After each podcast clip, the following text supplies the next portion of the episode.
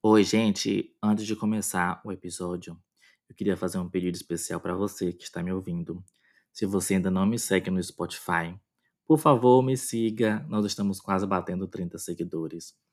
Se você me seguir, todos os episódios que eu irei postar daqui em diante você será notificado e não vai perder nenhum episódio do Teimosia Literária. Então, me siga e vamos lá para a análise do livro de hoje.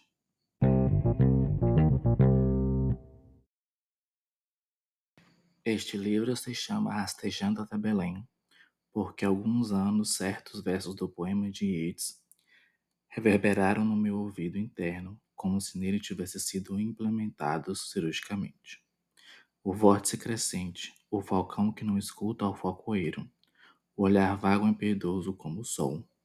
Estes foram meus paradigmas, as únicas imagens que, indo ao encontro de muitos do que eu estava vendo, ouvindo e pensando, pareciam formar algum padrão. Rastejando até Belém também é o título de um dos ensaios deste livro, e esse ensaio, que deriva de uma temporada que passei no distrito de Highway Ashburn, em São Francisco, foi para mim tanto mais imperativo de todos esses escritos, quanto o único que me deixou desanimada depois de publicado. Foi a primeira vez que lidei de forma direta e categórica com as evidências da atomização a prova de que as coisas desmoronavam. Fui a São Francisco porque não conseguia trabalhar havia meses. Estava paralisada pela convicção de que escrever era um ato irrelevante, de que o mundo, como eu compreendera, não existia mais. Se de algum modo eu fosse voltar a trabalhar, precisaria aceitar a desordem. Por isso esse ensaio era importante para mim. Depois da publicação, vi que, por mais que eu pensasse, ter sido direta e categórica, não consegui me fazer entender por muitas pessoas que leram e até gostaram do ensaio. Não, não consegui mostrar que eu falava sobre algo mais geral do que a respeito de um punhado de crianças com mandalas na testa. Por isso que jockeys telefonavam para minha casa e queriam discutir a incidência de sujeira em Ashburn e conhecidos me parabenizavam por ter terminado o ensaio bem na hora, porque agora essa moda está acabada. Fini, caput. Suponho que quase todo mundo que escreve volta e meia se aflige com a suspeita de que ninguém esteja escutando. Mas na ocasião me pareceu, talvez porque o ensaio fosse importante para mim, que eu nunca tinha recebido um feedback tão amplamente despropositado. Bom dia, boa tarde, boa noite, caros ouvintes. Meu nome é Breno Benício e no episódio de hoje do Teimosia Literária eu vim trazer as minhas impressões sobre a releitura de um dos meus livros favoritos da vida. Eu estou falando da coletânea de ensaios de Joe Didion chamado Rastejando até Belém, publicado pela editora Todavia e traduzido por Maria Cecília Brandi. É, falar sobre John Didion para mim não é fácil. Ou na verdade é muito fácil. Dentro dos meus gêneros literários preferidos, a não ficção sem dúvida se destaca e a vertente ensaística de um jornalista, um escritor que acompanha, observa um acontecimento e transforma em texto aquilo, sempre me chamou muita atenção. Me apaixonei pela Joan é, ao ler o livro dela mais famoso, que é O Ano do Pensamento Mágico, mas dentro dos seus ensaios e das suas reflexões, eu realmente me vi ali. É, Toda vez que eu leio algo da Joan Didion, principalmente os seus ensaios, eu fico pensando, eu gostaria de ter escrito isso. E essa coletânea de ensaios, ela, para mim, é a melhor da Joan. Aqui nós vamos ter diversas facetas dessa escritora americana de grande repercussão, que ganhou diversos prêmios que escreveu durante muito tempo para a revista Life, Vogue, entre outras. e que é considerada no cânone americano como uma das escritoras mais importantes dos Estados Unidos, falar sobre diversas coisas, mas principalmente sobre um sentimento de mudança que ela observava no final dos anos 60. E é sobre isso que essa coletânea de ensaios vai falar. Neste livro de ensaio, a Joan selecionou alguns escritos dela dos anos de 1965, 66 e 67, e ela divide o livro em três partes. A primeira, Estilos de Vida na Terra do Ouro. A segunda, Pessoais. E a terceira, Sete Lugares da Mente. Cada uma dessas três partes desse, desse livro, elas vão abordar situações ou sentimentos é, que eram reflexo e que eu acho que até hoje são reflexo da sociedade americana da época. Como é um livro com muitos ensaios, eu não vou falar de cada um deles aqui, mas eu resolvi escolher os que mais me chamaram a atenção e os que eu acho que são mais pertinentes para fazer com que vocês conheçam um pouco da escrita da Joan e leiam realmente esse livro e outros escritos dela, porque ela é uma escritora que merece ser lida.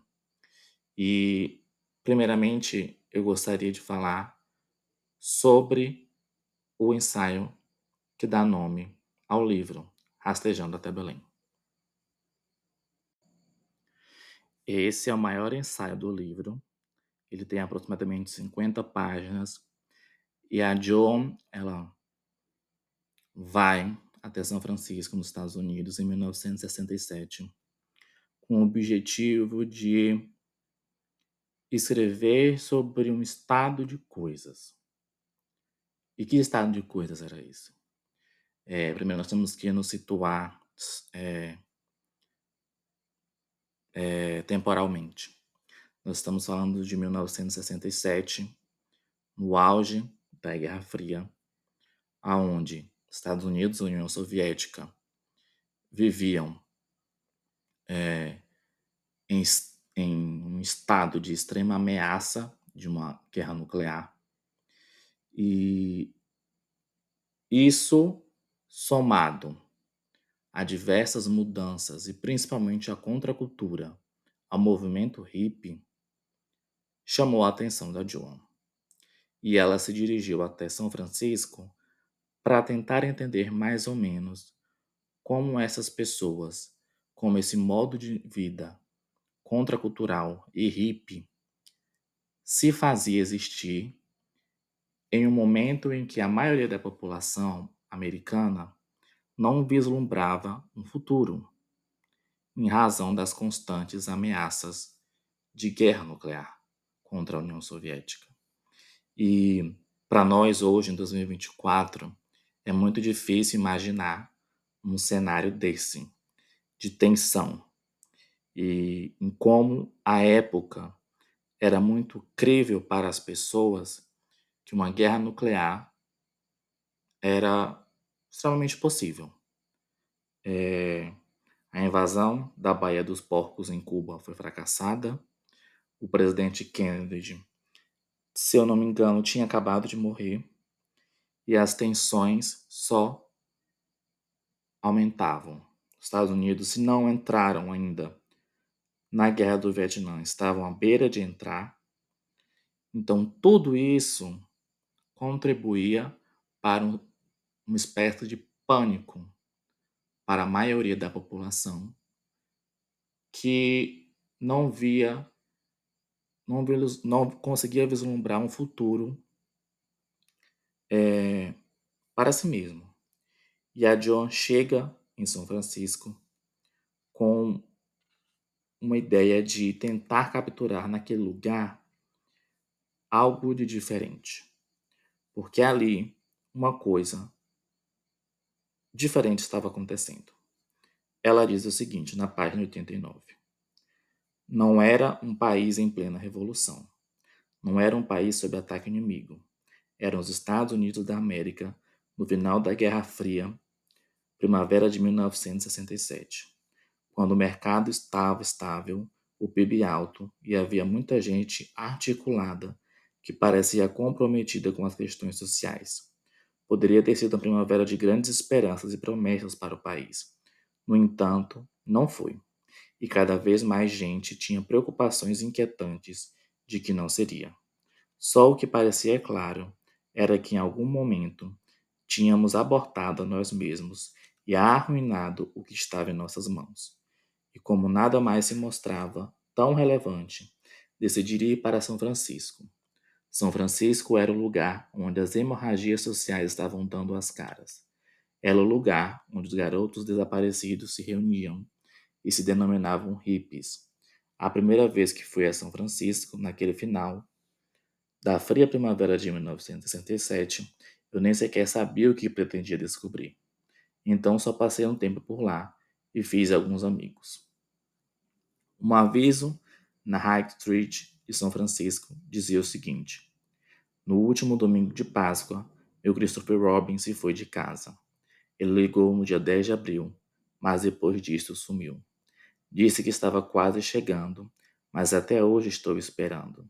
Se na Height você encontrar, por favor diga para não demorar. Preciso dele para já. Não me importa como virá.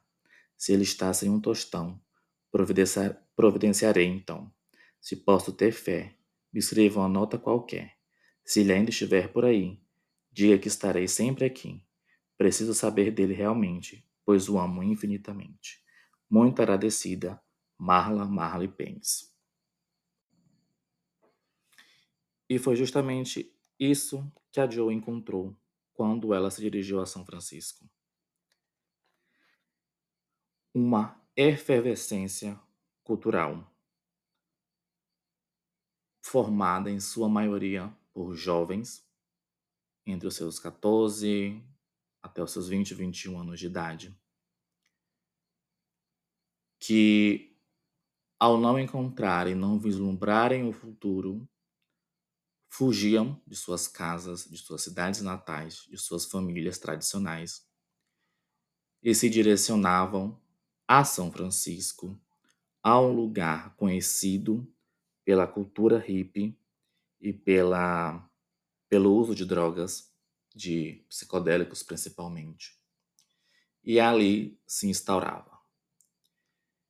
E é muito interessante porque durante todo esse ensaio, a Joan ela vai contar diversos encontros que ela teve com pessoas e com jovens hippies ou traficantes ou pessoas que usavam é, diariamente drogas alucinógenas. E nós vamos notando que para aquelas pessoas em especial, o sentimento é, de desesperança que estava presente em todos os Estados Unidos não estava ali. Eles, contraculturalmente, encontraram na arte, em um movimento político e no uso das drogas, em alguns casos, uma forma de escapar daquela situação. E é isso que a Joan vê. Ela vê uma mudança e uma quebra de paradigmas muito grande a partir de 1967 e a formação de uma nova geração, uma geração que não via muitos, muito futuro para si e que mergulhou completamente nesse mundo de possibilidades e que não estava sendo notada pelo grande público dos Estados Unidos. E é esse uma, e essa é uma das grandes reflexões que ela traz nesse ensaio. Como todo o movimento hippie, como tudo que estava acontecendo ali, não foi notado pela grande população americana. e ela vai justamente para lá tentar entender o que estava acontecendo e nos passar nesse ensaio. Em um desses encontros, a Joan está conversando com Chet Helms e eles têm o seguinte diálogo, diálogo na página 107. Só há três dados significativos no mundo hoje. Foi mais uma coisa que Chet Helms me disse. Nessa noite estávamos no Avalon e o grande estetoscópio girava, com as luzes coloridas e as pinturas fluorescentes e o lugar estava cheio de jovens do ensino médio tentando parecer em êxtase. O sistema de som de Avalon projetava 126 decibéis a 30 metros, mas para Seth Helms o som simplesmente está lá, assim como o ar, e ele fala em meio ao barulho. O primeiro dado é o seguinte: ele diz, Deus morreu no ano passado e seu obituário saiu na imprensa. O segundo é que 50% da população tem ou terá menos de 25 anos. O menino chacoalhou um pan uma panderete na nossa direção e Chet lhe sorriu com benevolência. O terceiro, ele completa, é que eles têm 20 bilhões de dólares irresponsáveis para gastar. Este lá, diálogo que ela tem com esse jovem sintetiza muito aquilo que eu disse, a completa desilusão dos jovens da época com a situação econômica, política e social dos Estados Unidos, a total falta de esperança e como eles viam e encaravam o futuro. E uma coisa que eu achei também muito interessante, que talvez seja um spoiler, por assim dizer, mas é que durante esse período em que a Joan estava em São Francisco, ela tem um encontro com uma mulher que lê mãos. E essa mulher faz uma previsão sobre a vida da Joan que, infelizmente, acabou se concretizando mais de 50 anos depois.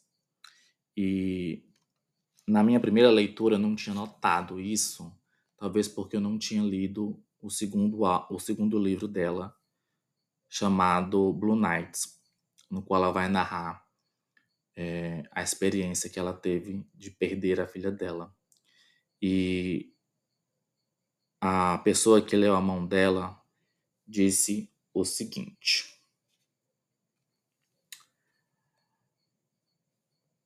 Um jovem, sentado numa tábua de desenhos, fez as figuras infinitesimais que pessoas sob efeito de bala costumam desenhar e o garoto de aparelho o observava. Alguém está fazendo a numerologia do meu nome e do nome do fotógrafo que me acompanha. A do fotógrafo sou mar e muito branco. Se eu fosse fazer um colar de contas para você, sabe, seriam quantas? Seriam quase todas brancas. Alguém lhe diz. No meu há um duplo símbolo da morte. Como a tarde parece estar levando a lugar nenhum, nos sugerem dar um pulo no bairro japonês e procurar por lá alguém que se chama Sandy, que nos levará a um templo zen. É, eu achei muito louco isso, né? Porque exatamente dois anos depois, não, 50 anos depois dessa previsão, a Joan primeiro perde o seu marido, é, vítima do infarto fulminante, e a partir dessa experiência, ela escreve o ano do pensamento mágico. E logo depois ela perde a filha dela. E a partir dessa experiência ela escreve Noites Blue Nights. E vê que uma espécie de previsão e de captura disso já foi feita 50 anos atrás é muito louco. E foi um momento que me levou muita reflexão, porque foram perdas muito sofridas na vida da John. Futuramente eu vou reler esses livros e trazer resenhas aqui para vocês. Mas eu achei interessante essas aspas e essa curiosidade é, dentro desse conto. E lá na introdução, que foi a primeira parte que eu li no prefácio, na verdade, deste livro, ela diz como ela se sentiu mal por ela ter escrito esse ensaio e as pessoas talvez não terem entendido a mensagem que ela quis passar. E sobre isso, dentro do próprio ensaio, ela abre uma aspas que eu vou ler para encerrar as minhas impressões sobre esse ensaio, que é o seguinte. Está contido na página 122. Qualquer um que pense que tudo isso é sobre drogas não está enxergando bem. É um movimento social, romântico por excelência, do tipo que ressurge em épocas de verdadeira crise social. Os temas são sempre os mesmos: um retorno à inocência, a invocação de uma autoridade e de controles já vistos. O mistérios do sangue, uma ânsia, pela trans, uma ânsia pelo transcendental, pela purificação. E aí mesmo que você vê as formas como historicamente o romantismo acaba em confusão. Se presta a autoritarismo. É quando esses rumos se apresentam. Quanto tempo você acha que vai levar para isso acontecer? Essa é a pergunta que um psiquiatra de São Francisco me fez. E é justamente isso que a Dion tenta passar, que o movimento hippie, que a contracultura, não era uma baboseira, não era só sobre drogas. Existia muito mais ali dentro. Existia um inconformismo com as políticas que estavam sendo adotadas, com a Guerra Fria que estava acontecendo, com o envio de americanos para lutar no Vietnã, com a falta de perspectivas educacionais, de saúde, de previdência, que tudo isso estava abarcado dentro do movimento hippie, mas que a, as pessoas em geral o reduziam ao uso excessivo de drogas e a uma vibe, uma, um movimento estético, talvez, reduzia o movimento hippie ao uso de tie-dye, roupas coloridas, mandala, um tipo de música mas não se tratava apenas disso. Era muito mais, já muito além. E é isso que ela passa ao encerrar esse conto. Ela tenta, por meio da sua observação, entender o que estava acontecendo ali na América. O que era aquela geração, o que aquilo significava. E eu acho, eu tenho quase certeza, que ela consegue fazer isso de uma forma magistral.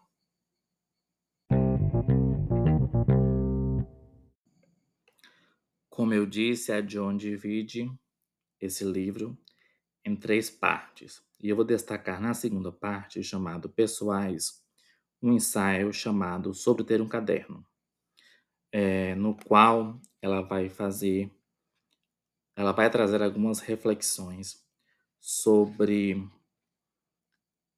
a importância ou não de registrarmos alguns momentos da nossa vida, como através da escrita, ou da fotografia, ou da poesia, escrever ou fixar algumas memórias e lembranças tem uma importância muito grande para a gente.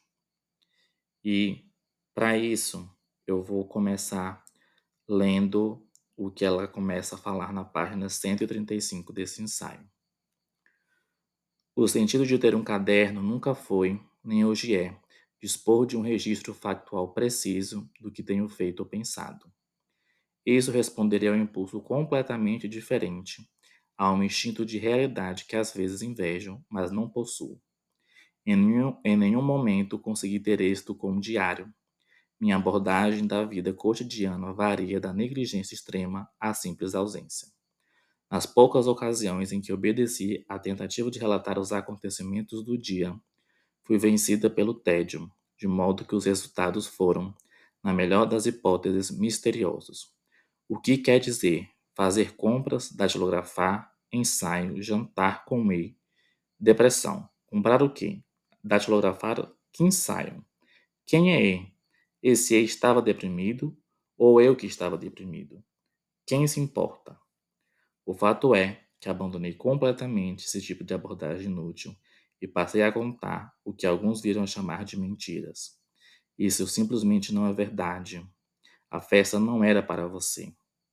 É bem provável que estejam certos, pois além de sempre ter tido dificuldade de distinguir o que aconteceu do que poderia ter acontecido, até hoje não me convenci do que essa distinção para os meus propósitos tenha qualquer importância. Esse ensaio ele me chamou muita atenção, principalmente porque 2024, sejamos sinceros, poucas pessoas usam diário, né? Ou têm um costume de utilizar uma agenda, até mesmo para marcar os compromissos. É, nós transferimos as nossas memórias para as redes sociais. As redes sociais hoje contêm as nossas fotos, os nossos momentos bons, na maioria das vezes. Se você tem um Twitter, talvez os seus momentos ruins. E isso é algo que talvez tenha se perdido durante esses mais de 70 anos, 60 anos que se passaram desde o momento em que a John escreve esse conto para o dia de hoje. O hábito de se debruçar, de escrever, de colocar para fora sentimentos, acontecimentos e fatos importantes que marcaram a sua vida de uma forma verdadeira e vulnerável. Porque, como nós sabemos, as redes sociais, eu digo principalmente o Instagram, não é o lugar de se mostrar desgraças, né? Ninguém posta nenhuma foto ruim no Instagram, ninguém mostra fragilidade ou vulnerabilidade nessa rede social que hoje é uma das mais usadas. O TikTok também tem se tomado grandes proporções e acaba por ser uma rede social de danças e memes e em nenhuma dessas redes importantes as pessoas são elas completamente. Elas não fazem um registro de quem elas realmente são, dos seus dias ruins, dos seus pensamentos intrusivos, das suas questões existenciais. Aquilo que antes era guardado em diários, em que só a pessoa tinha contato não existe mais. São poucas as pessoas que fazem um uso mais real das suas redes, ou então que escrevem ou desabafam em Twitter, Instagram, sobre o que realmente estão passando. E isso é um reflexo muito grande da nossa sociedade, de como, com o passar do tempo, nós criamos e fomos contaminados por uma ideia de perfeição que vai se perpetuando e só tem aumentado com o passar do tempo e que acaba por nos solapar, por extinguir muito da nossa subjetividade. Porque uma vez que nós não podemos nos mostrar vulneráveis, que nós não podemos refletir sobre aquilo que dói, sobre aquilo que machuca, sobre os nossos pontos fracos, nós estamos vivendo e passando por uma experiência humana real. Porque isso é uma coisa que eu tenho pensado muito refletido muito que 2023 me fez é, pensar muito. As coisas ruins, os momentos de reflexão, o amadurecimento, ele é um ponto da vida que ninguém escapa de passar. Mas que as redes sociais, o Twitter, o Instagram, o YouTube, tem feito com que muitas pessoas passem por esses problemas em momentos muito mais para frente ou muito mais velhos do que antigamente. Por ter tantas coisas para fazer, por ter tantas oportunidades, tantas telas, tantas formas de se entreter, nós dificilmente temos um momento de silêncio que nos leva a refletir sobre os nossos problemas a fundo.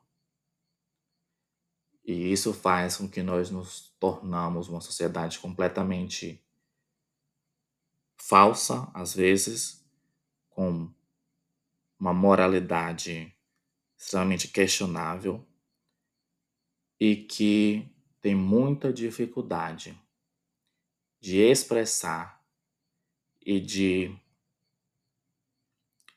metabolizar seus sentimentos.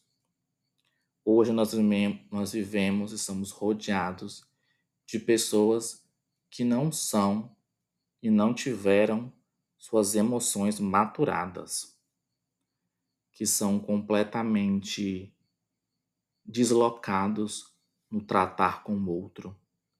E isso é muito porque essas pessoas não pararam um pouco, ou não se permitiram um pouco esse período, esse momento de reflexão. E eu achei que esse link é o que a John faz ao falar sobre o ato da escrita e o ato de ter um diário. Escrever, falar, ter um, um local no qual você vai pensar somente para você, na sua individualidade, é um exercício de amadurecimento muito grande que hoje não existe mais. E que talvez, muito provavelmente, seria de grande utilidade se nós voltássemos a fazer isso. E sobre essa questão de escrever, de falar sobre si, a John fala uma coisa muito interessante na página 137 é um ponto difícil de admitir. Nossa criação vem de uma ética segundo a qual os outros, quaisquer outros, todos os outros, são por definição mais interessantes do que nós mesmos, que fomos ensinados a ficar retraídos, a praticamente nos apagar. Você é a pessoa menos importante nessa sala. Não se esqueça disso. Era o que a governanta, governanta de Jessica Mintford soprava para si, em todos os eventos sociais, e escrevi isso em meu caderno porque faz pouco tempo que tenho sido capaz de entrar numa sala sem que uma frase desse tipo ressoe em meu ouvido interior.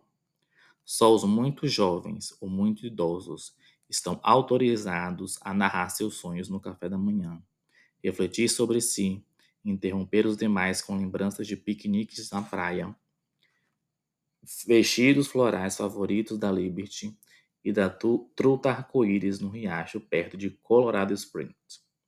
Do restante de nós se espera, está certo que assim seja, que demonstremos entusiasmos pelos vestidos favoritos de outras pessoas, pelas trutas de outras pessoas. E é o que fazemos.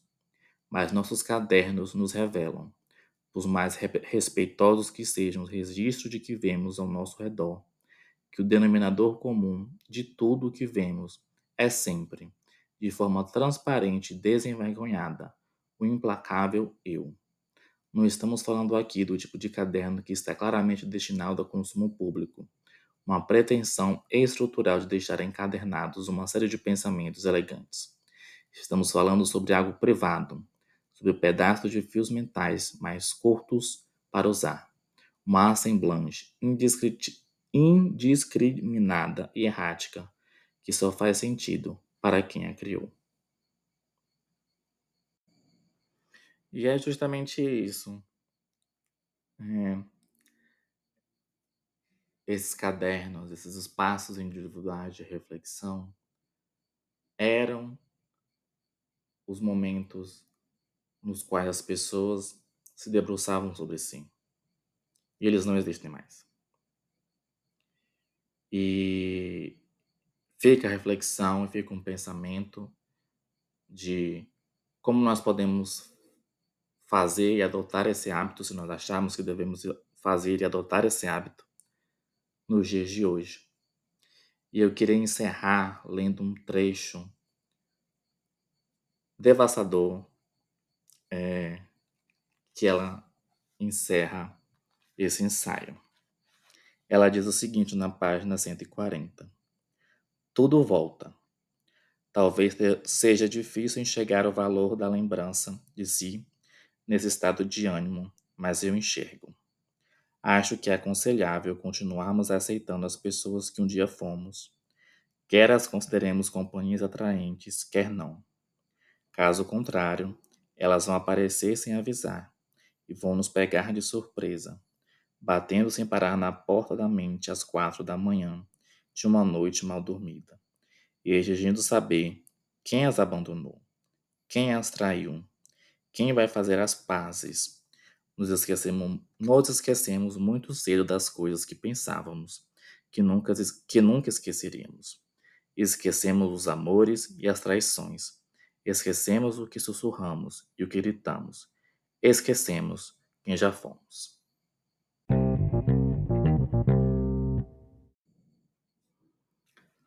Para representar a terceira e última parte do, do livro de ensaios, Sete Lugares da Mente, eu decidi falar um pouco sobre o último ensaio, chamado Adeus a Tudo Isso, que tem início na página 222, no qual a Joan vai falar sobre a mudança dela da Califórnia, de Sacramento, de onde ela nasceu, para Nova York, aonde ela vai começar a sua vida profissional.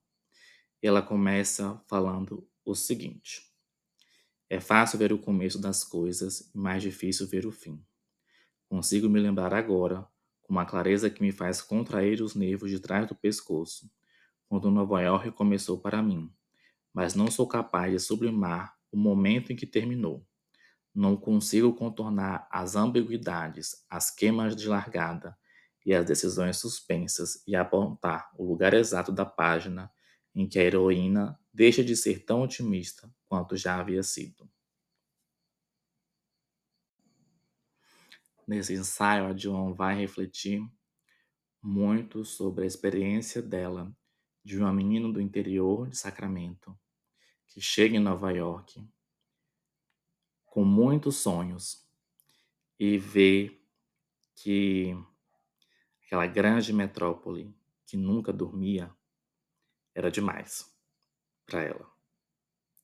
Era muita coisa.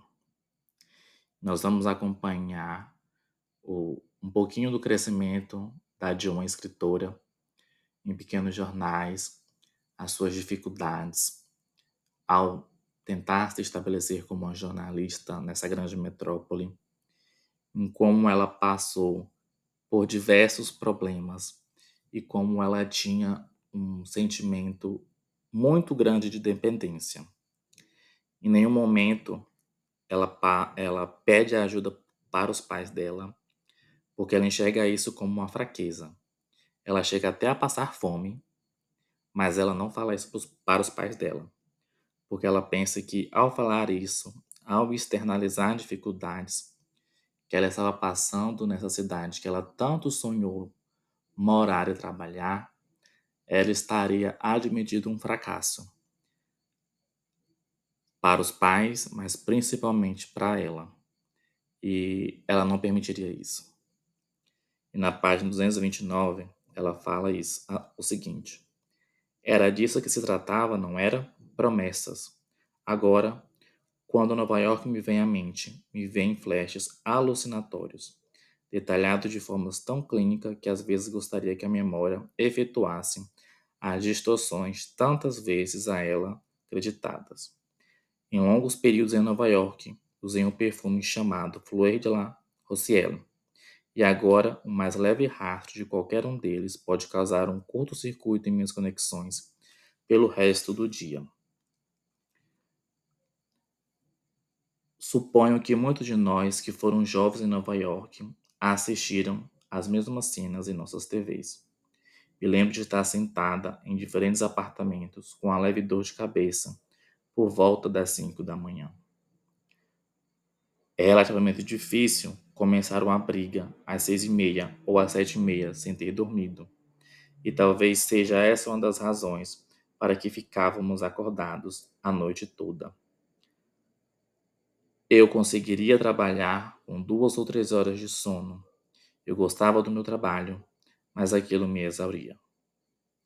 E, e é isso que nós vamos ver aqui. Nós vamos ver é, uma Joan que durante aproximadamente 10 anos vive ali em Nova York, mas que não consegue se conectar com aquela cidade. Ela vê que se tratavam apenas de promessas. Promessas de um sucesso, promessas de êxito, promessas de realizações que nunca chegaram para a vida dela em Nova York. E ela encerra esse texto é, falando e contando é, como ela conheceu seu marido e como eles se casaram. E por uma questão de família e logística, o marido dela era escritor de cinema, eles se mudaram para Los Angeles.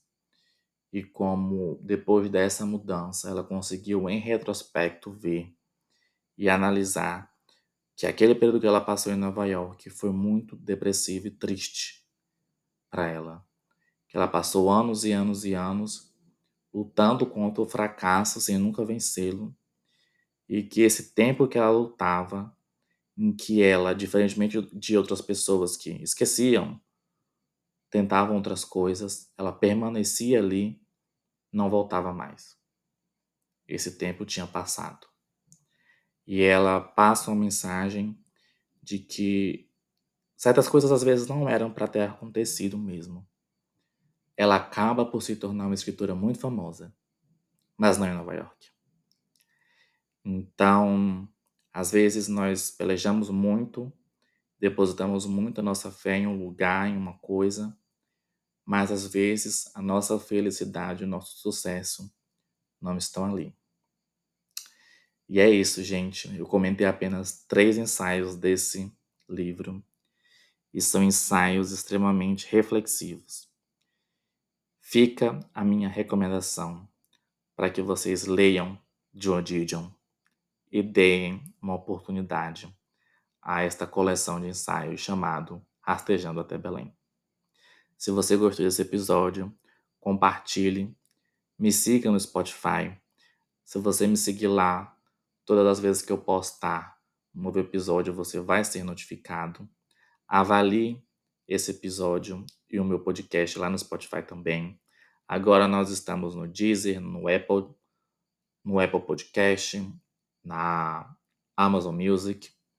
É, para mais informações sobre o que eu estou lendo, me siga no meu Instagram, arroba. E até o próximo episódio do Temos e Literária. Um beijo a todos.